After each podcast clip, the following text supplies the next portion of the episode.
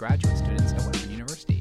I'm your host, Scott Walters. And I'm your co host, Carly Charron. And today we are recording a special episode from our new series, hashtag Postdocs Talk, where we get a postdoc on the show and ask them questions about their experience. This time we are here with Dr. Catie Ivy. Thanks for being here, Katie. Yay, thanks for having me. Yeah, so before we jump in and ask you more about postdoc life and all that stuff, first, can you let our listeners know what it is you're doing here at Western, what you study, that sort of thing? Mm-hmm. Yeah, so currently I'm a postdoctoral researcher with a Banting Fellowship with NSERC, and I'm studying high altitude migratory flight in different songbird species. So I'm interested in how they're able to fly super high and what sort of physiological adaptations or seasonal plasticity they exhibit uh, to sort of allow them to fly so high. And I get to do this in our wind tunnel, which is super unique to Western because this is the only one in all of North America that can not only can it simulate the speed uh, that birds will fly at, it can also change temperature and altitude and humidity. So all the fun things that we're really fortunate to have here. So is what you're working on now similar to what you worked on in your PhD? Yeah, so kind of. My kind of similar underlying tone is high altitude. Um, for my PhD, I worked on high altitude deer mice, and I was interested in how they had adapted to living at high altitude and how they had altered their breathing um, to sort of bring in more oxygen. Because at a high altitude, you don't have a lot of oxygen available. You have uh, significantly less compared to what we have at sea level. So right now, um, so I was interested in in whether or not there was adaptations that made it easier for living at altitude um, compared to a low altitude deer mouse. So it involved a lot of hiking up a mountain, well, driving up a mountain, driving up a mountain, and then wandering through a low altitude field in Nebraska. So it was oh, a lot of Fun. yeah, fun stuff. So, how do you compare that here with the research you're doing? Instead of being out in the field, you're here with a wind tunnel. And have you gotten out in the field at all, or do you work with people who are out working in the field to do get your birds? Yeah, so um, so I've been here for this is my third year being here as a postdoc, um, and in my kind of in my first year, um, I was stealing a bunch of equipment because it was COVID, and I was yes stealing things, borrowing things, same same. um, but essentially, I was kind of making stuff up on the fly because we all had to keep socially distanced. So I ended up being out at Long Point at their bird observatory to not only catch birds during spring migration, but also measure a bunch of blood binding properties. Because we have this really cool trailer that's been altered to be a field mobile lab. Um, so that means that it's got a bunch of bench spaces in it instead of a dining table and a bed, Nice. um, which is a lot of fun. So yeah, I've been out in the field to do some field stuff. I've been in the lab now. Um, I would do a lot of bench work, but then I also get to play in the wind tunnel as well. So it's a it's a broad combination of things, which I really enjoyed, um, and that's something that's pretty similar to my PhD work. I did a lot of stuff on the mountain um, and in the field, and then I also did a lot of stuff back in the lab. So I don't know, it makes for a great compliment, I think. Cool, cool. So you mentioned that Western is like the only institution with a wind tunnel in North America. Is that one of like the driving things that brought you here, or what made you choose to come to Western for your postdoc? Um, to be honest, it was just like a whole bunch of accidental, coincident events that happened. Um, I was like vaguely aware of the wind tunnel at Western, um, but I think like it was because Chris was surf- searching for a high altitude physiologist. I was doing high altitude things. He really wanted to use this feature of the wind tunnel, which hadn't been used in a really, really long time, and I was like, sure, I do high altitude. We can do things, and so it just kind of went from there. So, yeah. You mentioned that you have funding for your postdoc coming here from something called a Banting. Would you Mm-hmm. mind telling us listeners what that is? Yeah, so um, I guess like for the sciences in Canada, we have NSERC, so the Natural Science and Engineering Research Council, which allows funding for masters, PhDs, and postdocs. Um, for the postdoc level, though, funding is really scarce for from NSERC, so you can either apply for a postdoc, uh, an NSERC postdoc funding uh, right out of your your PhD. You can apply up to two years later. Um, and that gives you two years of funding. I think it's at forty-five thousand right now a year, which is really nice.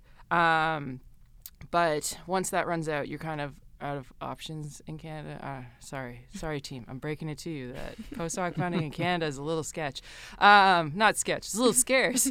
Um, but so the next sort of level in NSERC for postdocs is to apply for a Banting, which is 23 people in Canada get selected every year for Wow. this. You get um, you get run through a lot of questions and you get run through a lot of can you make it out of the department? Can you make it out of the university? Can you make it around Ottawa? You you have a really intense sort of application that's really driving home like not only the science that you want to do, but how it impacts like the greater sort of overall arching science questions. And just really is I don't know, they're they're trying to pick like the next best researchers to like make really explosive science. Um, to be honest, a lot of people are just trying to save the world, and here all I want to do is just fly birds. So I think I had the novelty of being able to say, like, hi, I want to work at this place that only happens in Canada. Um, it's only this institution, it's only this lab, and I, I think that helped drive that home. But yeah, so Banting is essentially a really top tier level funding scholarship. Um, it's for two years, it's 70,000 Canadian, so for two years. So each year. But yeah. That's great. Congratulations. So, thanks. Yeah. Um, so obviously funding is kind of a hurdle that you had to overcome. Are there any other kind of challenges that you faced um, in looking for postdocs? Yeah, I think I'm not trying to dissuade everyone. I'm sorry, listeners. I'm here for you. It's just hard life out there. But like funding, funding can be a little bit all over the place um, in Canada. And I think one of the other problems is it's not even just funding on the postdoc side; it's funding on the PI side. So. Mm. I guess kind of depends on what level of science that you're in. For biology, um, a lot of supervisors or PIs get funding from NSERC, and an NSERC grant for them typically only allows them to write in a master's or a PhD level sort of positions okay. because their funding scheme is going to be so much smaller. So you get less money. Um, so as a postdoc, you don't really get written into any of those things. So there's very few postdoc opportunities or postdoc postings in biology just because it's so much harder for a single PI to be able to fund a postdoc at, say, 40000 or 45000 a year. Um, so that being said, it means that you kind of have to play into these all, all these other realms and hoping that like you have multiple PIs that come together to make kind of like a super grant, or you mm-hmm. have like a PI who's gone in with industry, or you have a PI who's been approached by government or like Environment Canada being like, hey, we want to do these things. So it's just like, it's challenging on your end when people tell you to, oh, can you bring funding? And it's very, very rare. But it's, it's also challenging just trying to find a position in general because, like, I don't know, not every PI every PI knows that it's going to be hard to get a postdoc, so they don't always they're not always dreaming about them. Um, I guess it kind of depends on your on your supervisor, but some some of them know it's kind of out of their reach because they might be too early in their career. So okay. Cool. So it's sort of inherent in the name of postdoc. Obviously, is what comes next after a PhD in academia. But given these challenges uh, that you've just outlined, why is it that people would choose to go do a postdoc? Like, what is that within the outline of a career in academia? What's the importance of a postdoc? Yeah, you know, it's really funny because like during my PhD, I constantly you encounter a bunch of students that UTA all the time, and in an undergrad, you're always just like, yeah, you can do a master's and it'll be great because it's a stepping stone, even if you don't want to stay in academia, because you can like do like government because sometimes government needs a master's level thing and so on. And then you have some students that are like, no, I want to do a PhD, and you're like, yeah, sure, okay, sure, sure. Um, and I feel like a lot of people who think that they want to do a PhD immediately think that they want to be a PI, but I think like that's not always necessary because like sure, you can have a PhD. You don't have to stay in academia. You can go on a different track. You can still go into government. You can still actually get higher up in different different levels of government as well that a master's level wouldn't get you. And so now when you have a PhD and you're like, what am I doing? And you don't know what you want to do, which I still even don't know what I want to do. So like, don't worry, everyone. I have a postdoc and I'm still panicking because I'm like, oh, what's next? Who knows?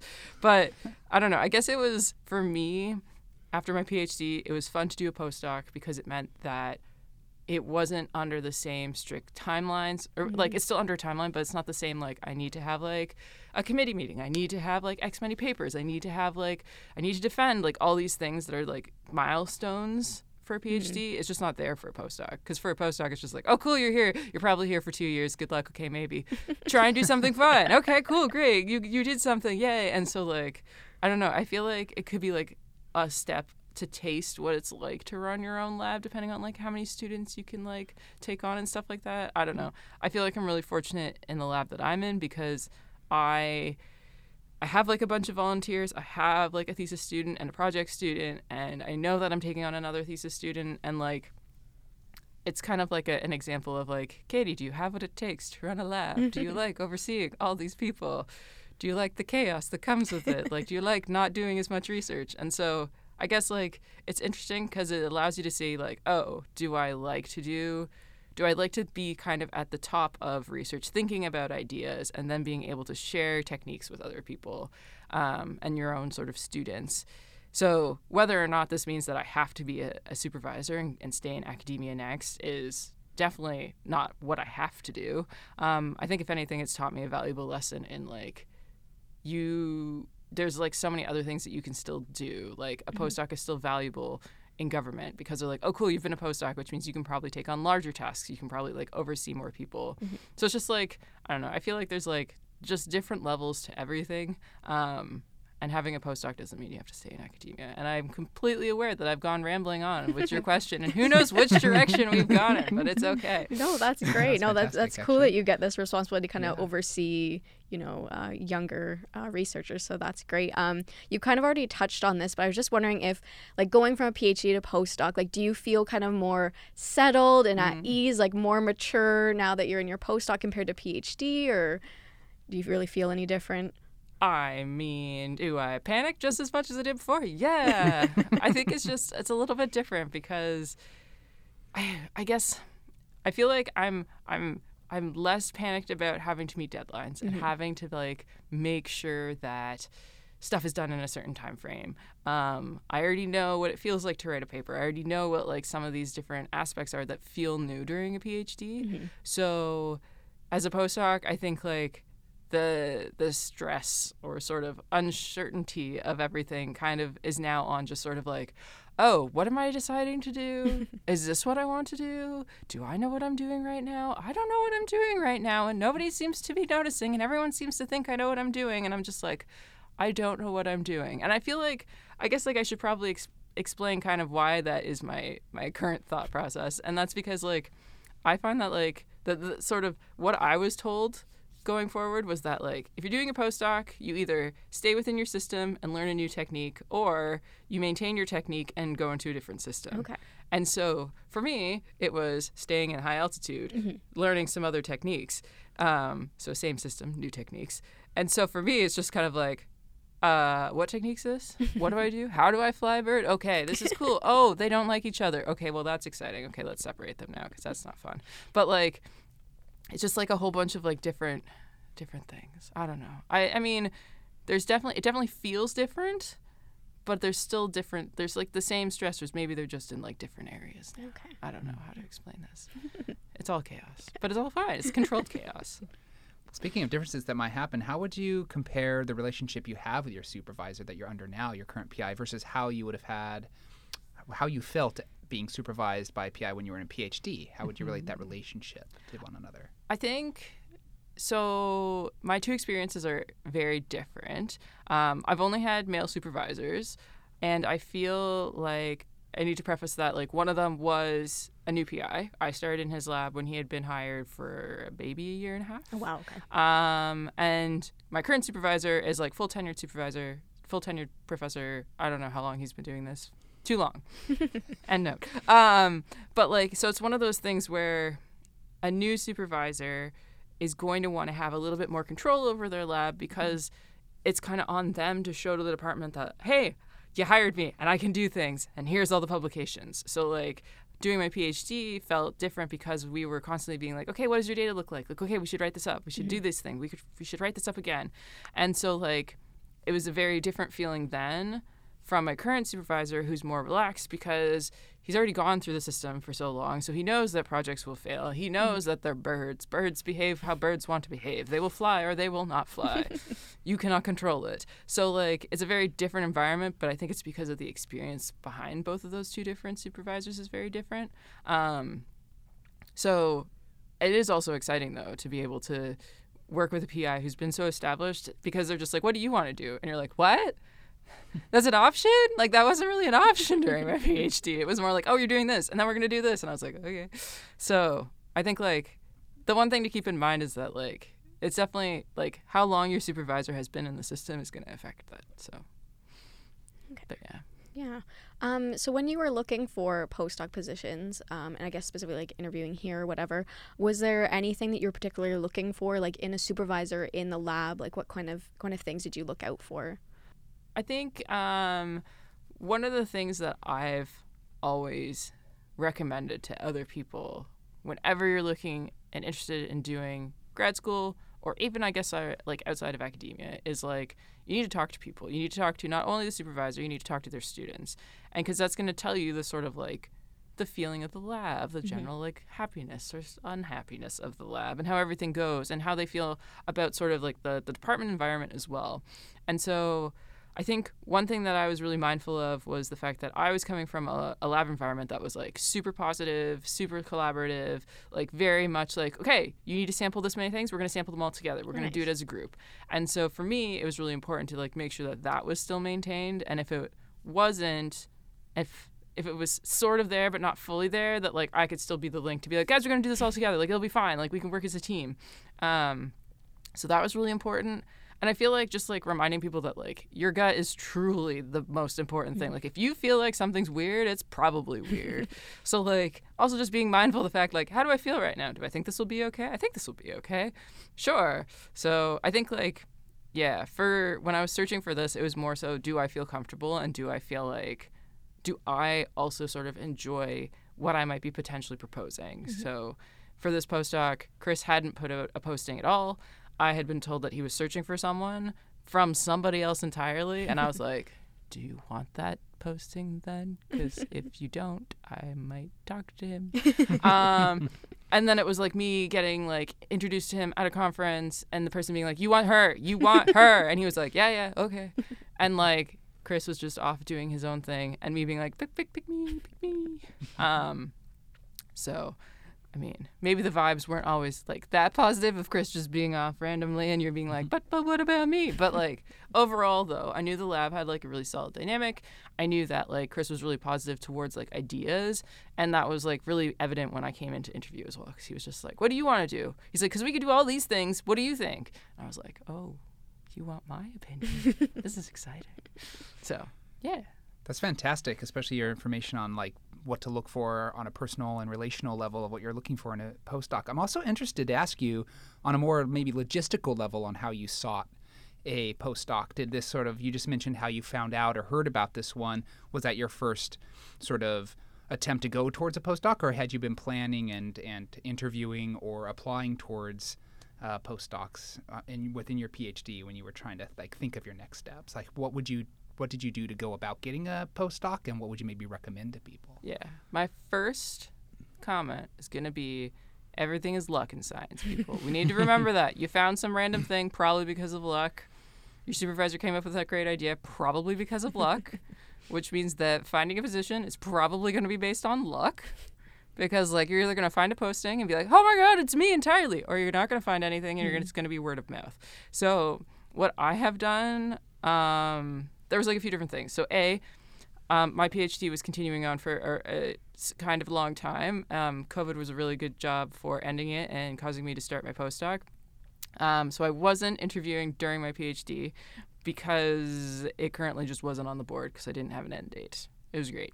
Um, but what I was doing though during my PhD was curating my Twitter to be academic, mm. which I mm. think is something that like I heard on a random podcast, don't ask me where.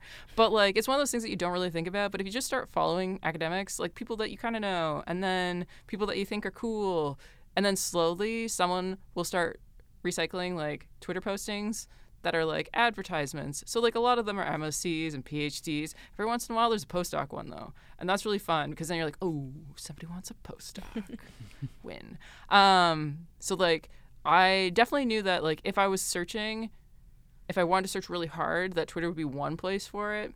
But I also knew that like word of mouth was like also like the way to do it. So the postdoc that was in my lab during my PhD was the one who knew to connect me to Chris. So it was like making sure that people know that you want a postdoc. Mm. So when you go to a conference and people are like, "Oh, what are you up to?" and you're like, "I want to be a postdoc. I want to do a postdoc doing this." Like, have an idea of just sort of like, do you want to stay in the same system or do you want to keep the technique and switch systems?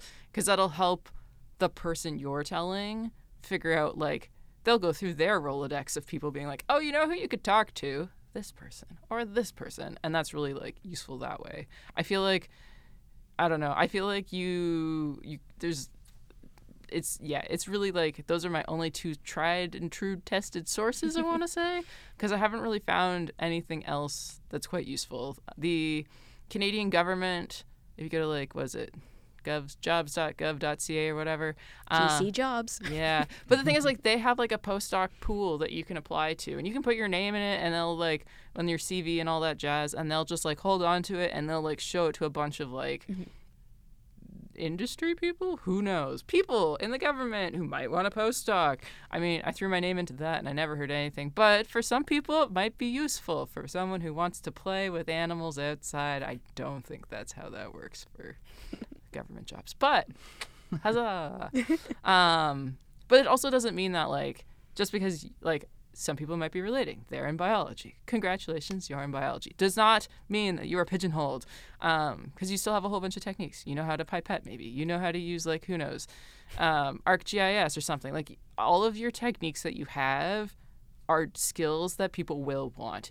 You just need to kind of remove them from the situation that you use them in to make yourself sellable. So that's all. Sorry, I yeah we've gone off topic again. No, no that's fine. all super great. Uh, yeah. Kind of a random question. I'm just curious, like, how many postdocs are in biology? Like, I don't think I could name a single one, to be Yay! honest. there's definitely not many of us. It's, uh, I want to say there's like, oh, is it the Faculty of Science? Mm, you know what? I think there's at least 15 of us in biology. Okay. I could be wrong though. I know of, well, including myself, I know three, which is a great sign. Um, two are in our own lab. So oh wow! Yay! Um, no, there's like definitely a, a, bunch of us. We have our own office as well, but I, I couldn't tell you where it is because I don't think I have a desk in it. So. I guess kind of a follow up question. Like, do you feel like since there's like so few of you, do you feel like I, I, I how do I phrase? Like, do you feel like you're part of the department? Like, I just know, like, us as graduate students, like, we have the Society of Graduate Students. Like, everything is like graduate students and postdocs. Like, do you feel ever like left out of the bunch? Oh, or? I feel the and postdocs. Yes, yes. Um, I feel like well, postdocs have their own society. So we have PAW, which is the Postdocs Association at oh, Western. Um, I feel like it's it's an interesting division to be a part of, only because a postdoc can encompass like uh, uh, it'll encompass like various forms of, of stages of life as well as just like ages. So, as someone who went through all of my academic training back to back, which TBD if that's supposed to be recommended or not, um, it means that at my age when I started my postdoc at 29, it meant that there were some postdocs who had like kids, mm-hmm. families, and like doesn't mean that they weren't 29, but meant that like they they had different priorities. So like creating a like a group where you like stay connected like you would in grad school feels different because not everyone can go out to the pub after a long day of grueling lab work because some of them have to go home and feed children. Um, and so it's just like it's a very different environment. And like i don't know i feel like i kind of rely on the lab to keep me in mm-hmm. the loop. Um, starting during COVID is not ideal. Yeah. So, do I know many people in the department? No. Should I show my face more in the department? Probably. Am I in a building on the wrong side of campus? Yes. so, like, I'm not doing a great job, but also, I don't know. You kind of you get what you put in, and I think. The other thing is the department knows that a postdoc's not here for very long. So, not that they're like, oh, we don't care about you, but it's more like, you're here and you're gone because two years happens really fast. Mm-hmm, for sure. like I've I've been here for three. How'd that happen? So. One thing I wanted to ask you, um, we're getting a little later in the uh, interview, but I just want to ask you, how would you say your work-life balance? You talked about different people having kids and stuff like that, but for you and postdocs in general, how do you think your work-life balance is different now in a postdoc position versus that of a PhD when you are hitting all those different, um, like targets, targets and yeah, milestones. Yeah. No, it's definitely. I I was a person during my PhD who worked hard constantly all the time. And it was because I was like, okay, we need to get stuff done. Like we're getting stuff done. Science is cool, which is I still think science is cool, but I'm also realizing that like we don't need to work this hard. Like there are times when you have to work really hard. Like I've spent a few solid days in the lab just because an assay takes forever. Mm-hmm. But like there's also times when you're like I can leave now. It's two in the afternoon. We don't. I. Why am I here? Like, it's like it's kind of just like reorganizing your priorities, being like, I could be at home for this. Which part of this could be the COVID mentality yeah. of being like, you could be at home for this. um, but also just like I live farther away now, so it means like I lived seven minutes walking door to door for my PhD, which meant like I was on campus promptly. I fell across the street and was there. um, whereas now it's 20 minute bus ride, it's 40 minute total adventure. So like, it's also me being like, I, we we we could leave now and avoid the undergrad rush on the bus. Yes, this looks like a great idea. So, I think like it's also just like a different mindset. You finish your PhD and you're like, okay, that's done we don't need to work that hard now. That was a lot. So, yeah. Well, that was great. I think we're just about out of time for this particular out of time one, over time? I've talked too much. No no we're right on time if anybody wants to learn more about your research and follow your career tra- trajectory is there a website they can go to email they can reach out at yeah, so I'm on Twitter. You can find me at Dr. Catie Ivy, or maybe it's just at Catie Ivy. Not sure, one of those things. Um, but you can also that'll link you to my website, um, which I mean doesn't doesn't got a whole lot to say considering I don't have a lab. But um, yeah, you can you can find me online. I'm around. All right, sounds good. We'll be sure to put that info on our website for uh, listeners who would like to reach out to you. Uh, this has been GradCast, the official radio show and podcast of the Society of Graduate Students at Western University. You've been listening to an episode from our hashtag Postdocs Talk series. I've been your host, Scott Walters, and my co host has been Carly Charron. We've been speaking with Dr. Catie Ivy, and this episode was produced by Jordan VanderBurgt. If you would like to get involved with the show or get in contact with us, email us at gradcast at sogs.ca. You can follow us on Instagram, Facebook, or Twitter at GradCastRadio. To listen to us, we are on the radio Western at 94.9 FM. You can also find all of our episodes wherever you find your podcasts. Thank you for listening enjoy.